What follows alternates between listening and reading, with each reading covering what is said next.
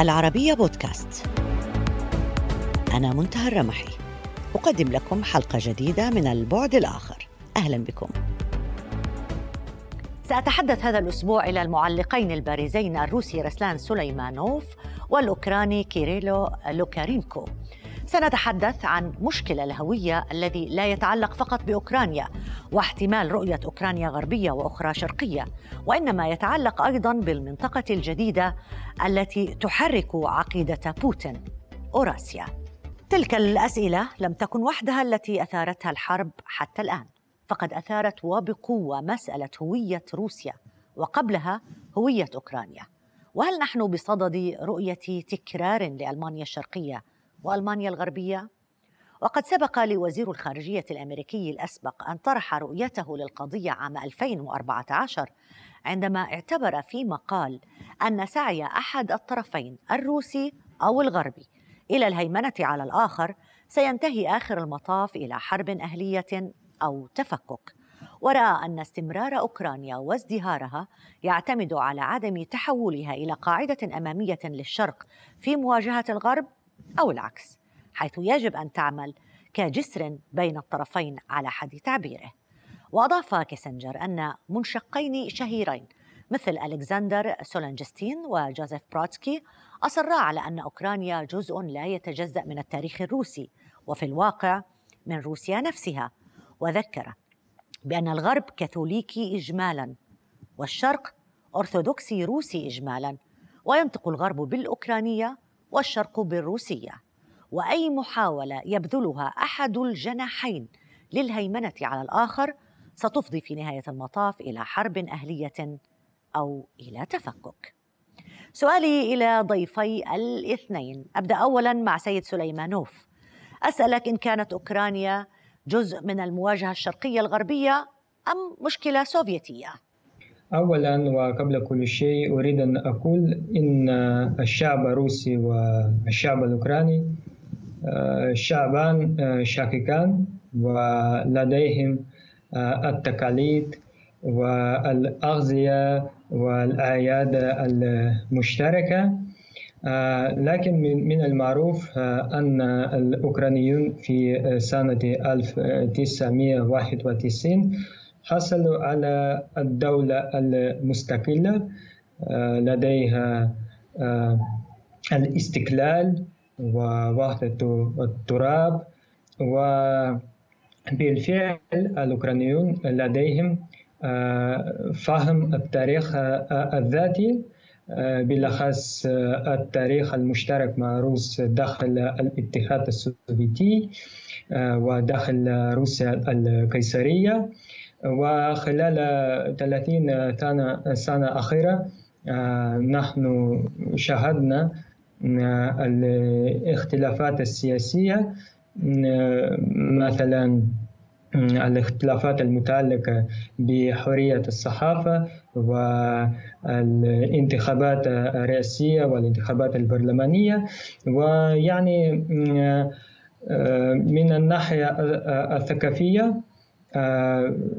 الشعب الروسي والشعب الأوكراني شعبان شقيقان. ولكن من الناحية السياسية هنا كثير من الاختلافات. اختلافات آه، لكن سؤالي لك سيد لوكارينكو هل هذه الاختلافات تؤدي إلى ما تؤدي إليه الآن إلى حرب في أوكرانيا؟ وهل الأزمة هي مشكلة شرقية غربية بتتمثل داخل أوكرانيا أم أنها مشكلة سوفيتية؟ لا توجد أزمة في أوكرانيا بل هناك حرب شنتها روسيا على أوكرانيا. لقد اعتدت روسيا على جزئي أوكرانيا الشرقي والغربي. ورغم ادعائها بأن أوكرانيا أمة شقيقة فقد أطلقت روسيا القذائف والصواريخ وقتلت مواطنين أوكرانيين مدنيين شرق أوكرانيا. مثلا مدينة خاركيف ما زالت تحت القصف المكثف والوحشي هذه الأيام رغم أن سكانها يتحدثون الروسية ومع ذلك جزء صغير جدا منهم يقبلون بسيادة روسيا عليهم. نحن لسنا بصدد وضع يعكس ما يفترض أن يكون عليه الحال بين شعبين شقيقين مثل ما تدعي الحكومة الروسية وتكرره دائما. ما نراه هو وضع ترغب روسيا من خلاله باستعادة حالتها الإمبراطورية السابقة عندما كانت تخضع الدول المسالمة المجاورة لها لسيطرتها المركزية في موسكو. فعام 91 900 وألف تم تدمير الإمبراطورية الروسية. ونحن الآن بصدد رؤية محاولات لإعادة ذلك الوضع الذي انتهى منذ عقود. سامحني ولكن دائما ما تكون عند سيد لوكارينكو عندما يكون هناك انغلاق تام في الأفق السياسي وفي أفق التفاوض قد يكون اللجوء في آخر يعني في آخر المطاف إلى الحرب من أجل تحقيق هذه الغايات السياسية، هل توافق على أن أوكرانيا لها خصوصية تجعلها مختلفة تماما عن روسيا على عكس ما يدعيه بوتين؟ ترغب أوكرانيا في العيش بسلام. أوكرانيا لم تهاجم روسيا. أوكرانيا بجزئيها الشرقي والغربي ترغب بالبقاء موحدة وكلا الجزئين يرغبان بالبقاء معا لكن القوات المحتلة الروسية ترغب بفرض سيطرتها على الأوكرانيين المتحدثين بالروسية مثلا في ارسون وفي ماريتوبل الكثير من الناس خرجوا يجرون في الشوارع حاملين الأعلام الأوكرانية وصارخين بكل قوة أنهم يرغبون بالبقاء تحت ظل السيادة الأوكرانية. هذا هو الواقع والحقيقة. أوكرانيا دولة موحدة بشعب متعدد اللغات. فالأوكرانيون في شرق وغرب أوكرانيا هم أقرب لأوكرانيا من روسيا لأوكرانيا. والأكثر جدارة بالملاحظة هو أن روسيا دولة ثيوقراطية شمولية على عكس أوكرانيا الدولة الديمقراطية. فعندما تحاول روسيا الهجوم على أوكرانيا فهي في الحقيقة تهاجم ديمقراطيتها. وهنا أنتقل لسيد سليمانوف آه، آه، أيضا تعقيبا على هذا الكلام. في هذه الحرب كيف يمكن لبوتين أن يقنع العالم بعدم استقلال بلد حدوده معروفة ومحددة منذ عقود؟ آه، من البديهي أن أنه لا يوجد الحل في هذه الأزمة الصعبة إلا المفاوضات السلمية. وأنا على يقين نحن نشاهد تقارب وتفاهم والاحترام المتبادل بين الطرفين عبر المفاوضات السلمية كيف يمكن أن يكون هذا يعني تشاهد هذا الاحترام المتبادل للطرفين وهناك حرب في الوسط؟ يعني لغة السلاح تسيطر أكثر من لغة التفاوض. عبر الحوار عبر آه، تفاهم بين الطرفين فقط. أنا شخصيا لا أرى آه، الحل في في هذه الأزمة آه، إلا جلس وإجراء المفاوضات. ليس فقط بين السياسيين آه، بل وبين آه، علماء وثقافيين آه، وإلى آخرهم لفهم المشترك الخطأ في الماضي لفهم الوضع في المنطقة لفهم الاختلافات بين بين الدولتين. تاريخ موسكو يعني المعروف على الأقل بالدوران في حلقات مفرغة دورية من الضغوط المتبادلة مع أوروبا والولايات المتحدة. هل تتصور سيد سليمانوف بأن الحرب الحالية هنا هي نقطة قطيعة نهائية مع الغرب؟ آه، في الحقيقة آه، هذه هي الأزمة ليس فقط بين روسيا وأوكرانيا بل وبين آه، روسيا ودول الغربية. آه، وهذا هو آه، تدمير هيكل الأمن في المنطقة وفي العالم. و نحن محتاجون إلى تشكيل هيكل جديد الأمن وكما قلت سابقا بعد هذه النقطة الصعبة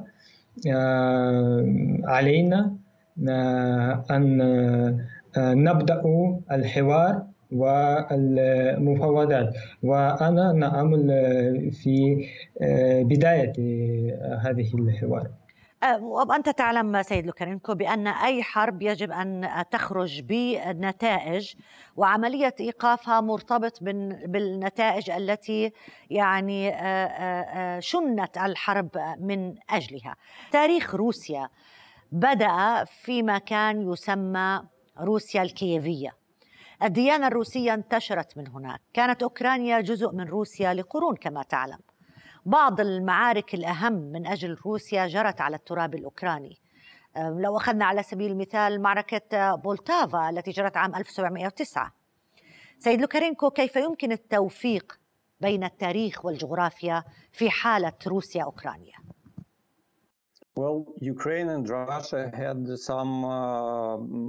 يجمع أوكرانيا وروسيا نوع من الفترات التاريخية المتماثلة والمشتركة. لكن على سبيل المثال هو نفس ما جمع بين تركيا ومصر في فترة ما فهما دولتان متشابهتان وعاشتا في كيان واحد قبل عقود طويلة. أوكرانيا وروسيا أيضا يجمعهما تاريخ مشترك لكن لروسيا أيضا تاريخ مشترك مع بولندا وفنلندا. وقبل مئة عام كانت روسيا تعتبر هاتين الدولتين جزءا من إمبراطوريتها. والآن بعد أن دمرت هذه الإمبراطورية ودمرت نفسها بنفسها ترغب أوكرانيا في الحفاظ على استقلالها. من المؤكد أن أوكرانيا كانت مهد انتشار الحضارة الروسية إن صح القول. لكن هذه الحضارة تم تدميرها من التتار والمغول وموجات الاحتلال المتعاقبة ما جعل من روسيا دولة مختلفة تماما.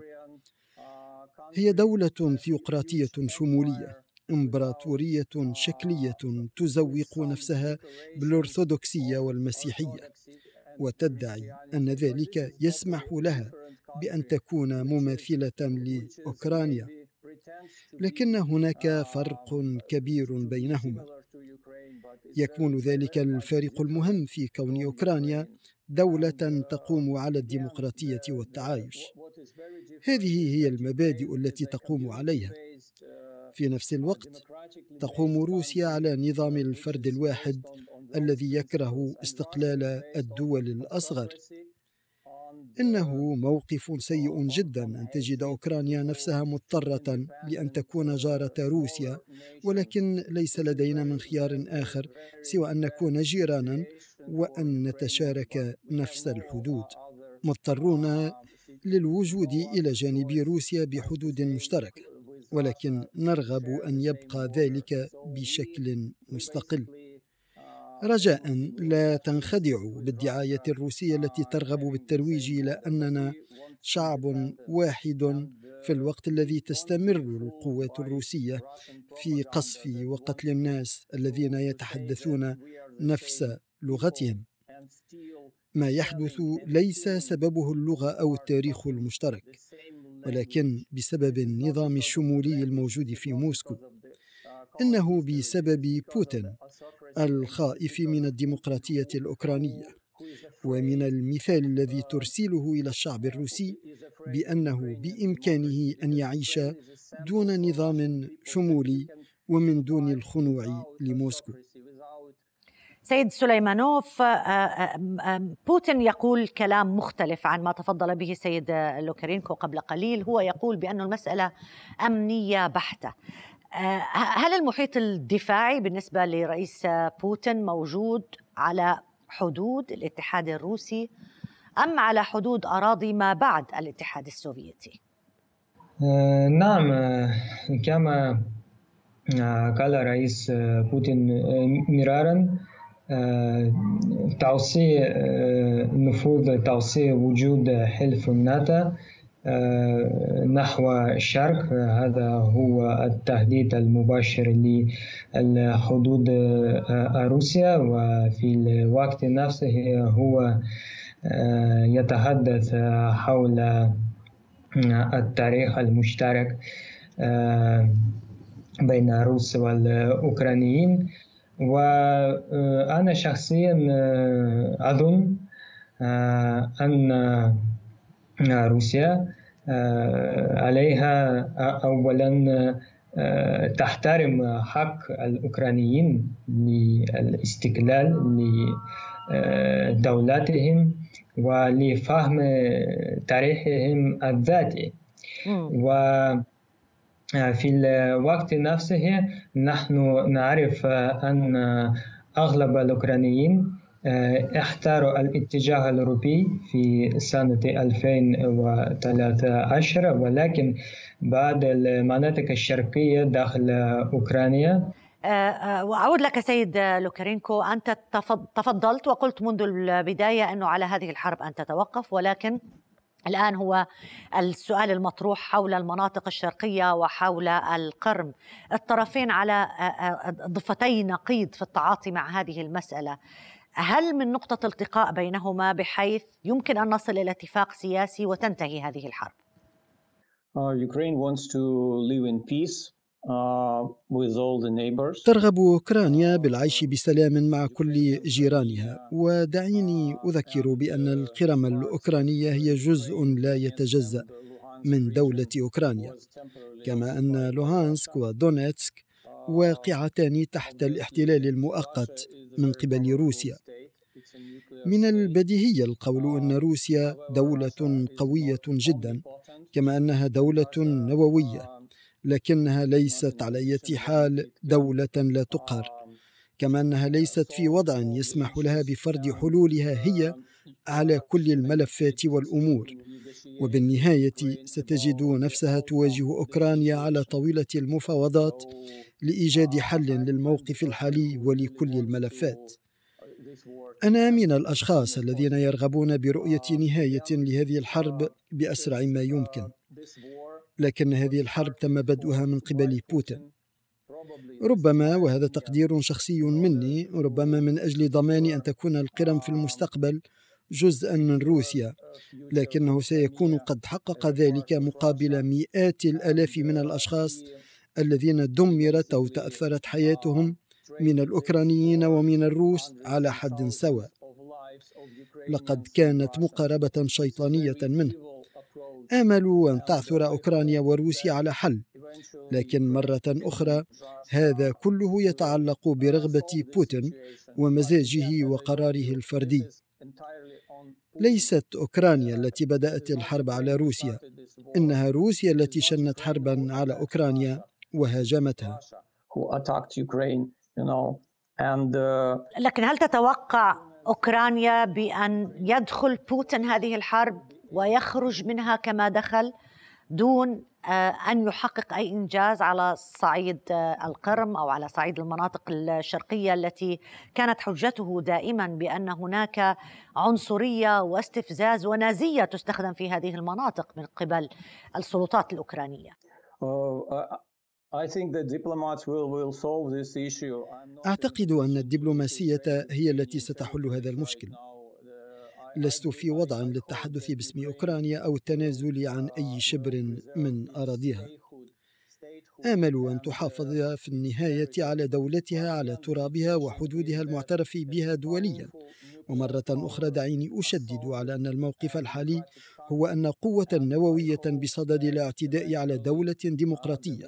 وامل في النهاية أن تضع الحرب أوزارها ويتم إنقاذ أوكرانيا وأن يعيد شعبها على أرضه وأرضها بناء دولته آه، سؤال أخير لك سيد سليمانوف. يعني آه، الحديث على الأقل إعلاميا عن فكرة أن أوكرانيا شرقية وغربية ويعني آه، أصبح معروف للجميع. لكن الرواية الروسية ما زالت تحتاج للتوضيح. مثلا روسيا تتهم زيلينسكي وهو اليهودي بكونه زعيم للنازيين. ألا يعتبر هذا التناقض يضعف الحجة الروسية؟ من المعروف على مدار التاريخ كانت داخل أوكرانيا الاختلافات بين شرق وغرب. وكما قلت سابقا في سنة 2013 أغلب الأوكرانيين اختاروا الاتجاه الأوروبي وبعض المناطق الشرقية كانوا لا يدعموا هذا الاتجاه ولكن هذا الشيء كان الأزمة الداخلية في أوكرانيا وأنا على يقين أن السلطة الأوكرانية عليها حل جميع الأسئلة وجميع المشاكل الداخلية بنفسها.